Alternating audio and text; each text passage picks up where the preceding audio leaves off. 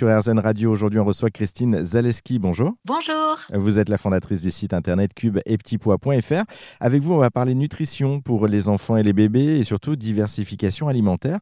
Est-ce que vous pouvez nous, nous expliquer justement ce que c'est que la diversification alimentaire chez l'enfant? La diversification alimentaire, c'est quand on va commencer à proposer à son bébé autre chose que le lait, donc le lait maternel ou premier âge, quand on va commencer à lui proposer toutes les autres familles d'aliments. C'est-à-dire que quand on, on diversifie, on change d'aliment, on passe du lait à quelque chose de plus solide. Oui, alors on, on conserve toujours le lait, hein, mais on va proposer en plus euh, les autres familles d'aliments, donc des, des fruits, des légumes, des féculents céréales, des viandes, des poissons, etc. Il y a un âge spécifique pour changer justement ou pas? Oui, alors il n'y a pas un âge spécifique, euh, une petite croix rouge à mettre dans le calendrier en fonction euh, de, de la naissance du bébé, mais il y a ce qu'on appelle une fenêtre d'opportunité, fenêtre tolérance ou un âge d'or qui se situe entre les 4 et 6 mois du bébé environ. Lorsque le bébé euh, se sent prêt, lorsqu'il est prêt, il va se pencher un peu vers les fruits et les légumes notamment avec lesquels on commence souvent et ça sera le bon moment tout simplement pour euh, débuter cette belle aventure du goût. Et cette aventure du goût, elle euh, consiste également à goûter tout ce qu'on peut parce que du coup, on se cantonne souvent à des produits qu'on connaît comme les fruits rouges ou euh, la mangue ou la pomme, etc. de manière classique, mais il faut s'ouvrir aussi à d'autres choses. Il y a des fruits et légumes comme ça que vous nous conseillez qu'on n'a pas l'habitude de préparer peut-être? Il faut vraiment élargir le, le, panel gustatif. Le bébé a besoin de connaître toutes les saveurs, le sucré, le salé, l'acide, la mer, l'umami, enfin vraiment toutes les saveurs. Il a besoin de connaître tout ça et toutes les textures aussi, parce que les, fruits, les légumes, les, les, aliments vont avoir des textures différentes. Il faut vraiment l'ouvrir à absolument tout. Je vais pas dire le plus tôt possible, peut-être pas forcément les,